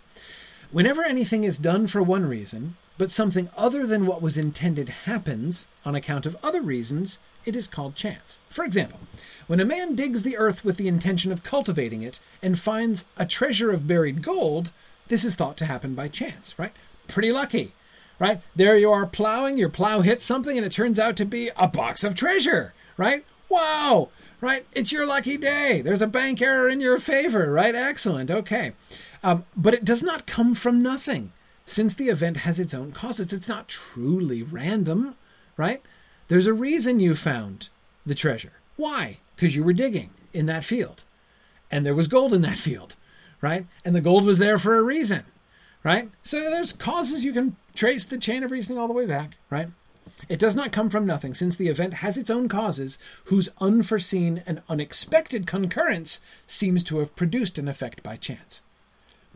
4. If the farmer had not dug the ground, and if someone had not buried his gold in that spot, the treasure would not have been found. Those are the causes of the fortunate accident which is brought about by the coincidence of causes and not by the intention of the one performing the action. Right? So, yeah, to the farmer plowing in the field, it's pretty random. Box of gold in the field, right? Stroke of fortune, but it's not random, right? So often the unintended, unforeseen consequences of actions uh, bring about events which seem to be, which we call chance. From the point of view of, as Chaucer liked to say, the high tower of providence, right? Chaucer uh, in um, uh, in his translation uses that metaphor of a high tower. Um, where providence is like one who sees the whole land from a high tower, and fate is like when you're walking through the land yourself, right? Um, uh, so anyway, so from the high tower of God's providence, uh, there is no such thing as chance. But in our own day-to-day experience, because we cannot see the chain of causes that leads to stuff, things look pretty darn fortuitous. Um, for neither the man who buried the gold nor the man who was cultivating the field intended that the money should be found. But as I said, it happened coincidentally that the farmer dug where the other had buried the money. Okay, so that is how chance really worked. Um, yeah, exactly. You find it, uh, uh, as Nick points out, you find you find the ring because Gollum dropped it, right? Uh, the finding of the ring by Bilbo being a an unintended, a, a fortuitous event. Uh, certainly not intended either by Gollum or by Bilbo, uh, but uh, random? Nah, nah, probably not. Um, probably not. Um, uh, yeah, Tony says, how does this relate, though, to the way that luck is treated in The Hobbit, where luck is treated like a personal possession? Well, Tony, the main thing that I would remind you is that Bilbo's wrong to think of it that way. That's the point that Gandalf makes at the very end, right? Um, it's these, all these events were not uh, uh, organized for his personal benefit, right? Um, uh, he's a very fine person, and Gandalf is very fond of him, right? But he's really a very small person in in a wide world. Um, exactly, yeah. He's uh, so uh, he he does seem to think of luck as something. You know, he is he is the luck wearer, right? But he doesn't actually wear luck, um, and we can see uh, the Hobbit is a, provides illustration after illustration of this kind of luck, right? Um, notice, and and not to mention that, not to mention that, also providence in the way that uh, Lady Philosophy was describing in Book Four, right? Think of all of the things in the Hobbit. I've made this argument lots of times. I make it in my book. Um, that think of all the every time something catastrophic happens to Bilbo and the dwarves, right? It turns out not only to be not a disaster, getting waylaid by goblins and take. Remember, there's the one good path you can count on, and Gandalf and Elrond know the one good path, so they go up the one good path, and then they get taken away from the path because they're kidnapped by goblins, right? And so they end up going out the back door and ending up in a totally different part of the wilderness than they meant to be in, right?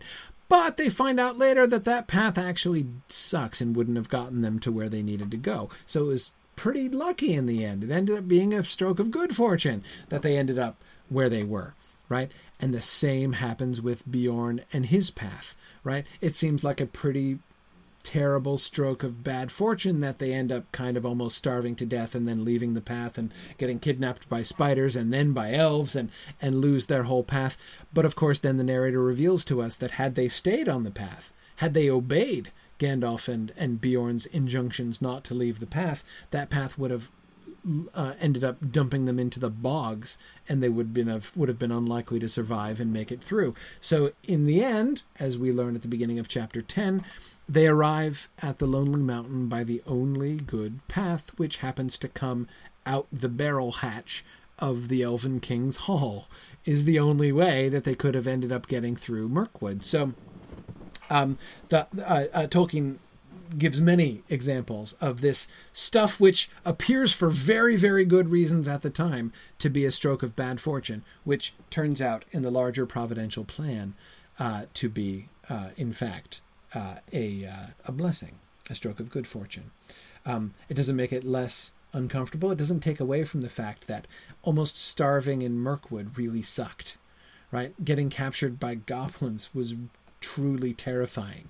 Uh, they were in real danger, and those were bad experiences. But in the end, it's those things that took them on the one path that Providence had laid out for them, bringing them uh, right to where the thrush was going to knock at just the right time. Um, the fact that luck, as it is mentioned and uh, sort of deployed throughout The Hobbit, is um, is really Tolkien's uh, treatment of providence. Providence in really exactly the way that Boethius describes was one of the one of the core arguments I was trying to make in my Hobbit book. Um, yeah. Um, yes, Brian. Brian says chance or luck is about the disconnect between your purposes in doing something uh, and the purposes that Providence has in causing certain events to happen. Um, yeah, yeah, absolutely. Um, yeah. So she gives a new working definition of chance. Therefore, we can define chance as an unexpected event brought about by a concurrence of causes which had other purposes in view. These causes come together because of that order which proceeds from inevitable connection of things, the order which flows from all from the source which is providence and which disposes all things each in its proper time and place. So yes, everything is part of the divine order. But when we don't understand the causes and we don't see how they fit together and it seems to happen serendipitously to us, we still call it chance. So we can define it an unexpected event brought about by a concurrence of causes which had other purposes in view. Right? Okay, that we can call chance. Um, and so I, uh, I have already talked about The Hobbit as an illustration of that, but I couldn't resist doing one other. This is Gildor and the Fellowship of the Ring. Now you should be grateful, for I do not give this counsel gladly. The elves have their own labors and their own sorrows, and they are little concerned with the ways of hobbits or of any other creatures upon earth. Our paths cross there seldom, by chance or purpose. In this meeting there may be more than chance, but the purpose is not clear to me, and I fear to say too much. Gildor is recognizing that he's in a Boethius Book 5 situation here, right? Uh, he didn't he wasn't searching for the hobbits. His meeting with the hobbits was by chance, by Boethius's definition, right? Unforeseen by either one of them, right? Um, but fortuitous, right? Very lucky that they happened to meet each other just then when you know the black rider was sniffing his way towards them through the underbrush right so that was that worked out pretty well right gildor recognizes this our paths cross theirs seldom, cross the paths of other children, uh, other creatures upon the earth seldom, by chance or purpose. So sometimes our paths cross them on purpose, like we go to seek out other people. We don't do that often, but it happens sometimes. Sometimes our paths cross by chance, like today, right? When we were just walking this way and you were just walking this way and a black rider just happened to be pursuing you and we all came together at the same time and place for reasons unforeseen by us, right?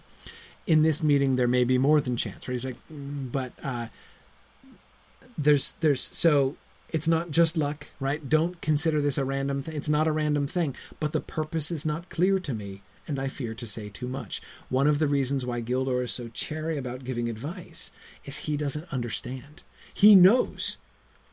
He's read Boethius, right? He knows what he doesn't know he, he on the one hand he recognizes there's no such thing as chance, right? This this didn't happen randomly. It couldn't be more obvious to Gildor that this meeting did not happen randomly. But he doesn't know why it happened exactly. He does not see the causes. For what reason? What is the place that this meeting has in the larger plan of providence? He doesn't know. And he knows that he doesn't know. So he's like, I'm not going to act as if I do know what I don't know, right? Um, yeah, yeah, um, exactly. Uh, uh, and Evan is noting the fortuitous chance. He had just been thinking of this passage and was just talking about it, and then I had a slide on it. So, right, exactly, by chance, right? Um, uh, yeah, yeah. Um, so yeah, so again, we can see this. This you know the all, everybody, you know, all of the passages that that that uh, you know, so many of you guys like so much uh, and have uh, quoted on several occasions here in the comments here tonight about this, you know, chance if chance you call it, and all that stuff. All the references to luck, all the references to chance uh, in Tolkien, all of them, all of them. I mean, every single one of them, I think, uh, come back to this passage in Boethius, um, are really uh, it, it is in his treatment of luck and chance where I think that Tolkien's thought is most purely Boethian. There are other places, like, you know, when we talked about the Ainulindalë and, and the way that he's kind of playing with these concepts of providence and fate there, it's derived from the conceptions there in Boethius and that basic terminology. He's he's he's sort of playing with and considering those concepts, but it's not like pure Boethius, right? The chance of chance you call it stuff is absolutely pure Boethius. Exactly this kind of uh, what was it that she said? Concurrence of causes which had other purposes in view. Right. Um, that's exactly what is happening pretty much every time that um, uh, we see stuff happening by luck. And once you begin to see this, you can see this all over the place in Tolkien's writing, even when he doesn't explicitly draw attention to it right? Think about the abduction of Merry and Pippin, right? And them being so, you know, Gandalf does draw attention to this one, right? Them being swept across Rohan and brought to a place where they never meant to go, just in the nick of time to rouse the Ents and help bring about the fall of Isengard, right? Um, Providence's plan being played out through time, seeing fate happen, right? Seeing the the the the the order of Providence coming about, but the people involved not understanding, right? They don't understand the causes, they don't know what's going on. It's all in Boethius. What do they teach in these schools, Brandon? I completely agree with you. Um, uh, yeah, yeah. Um, good. All right. And that's me getting through my last slide again. Uh, excellent. Very good. So next week is the big one, right? Week seven, our last week on Boethius, we're going to finish the book and we're going to do the free will question, right? Um, so uh, we will come. So join us next time uh, when we ask Lady Philosophy. But wait, how can the choices of human beings actually matter in shaping their destiny if everything is all predetermined by the foreknowledge of divine providence? See you next week and we'll talk about that and as I, I, I Boethius's answer to this question is the best answer that I know of. Almost everybody else who addresses this problem just dodges it. Boethius addresses it uh, in, I think, a really, really interesting and really compelling way. Thanks, everybody, and I will see you guys next week. Bye now.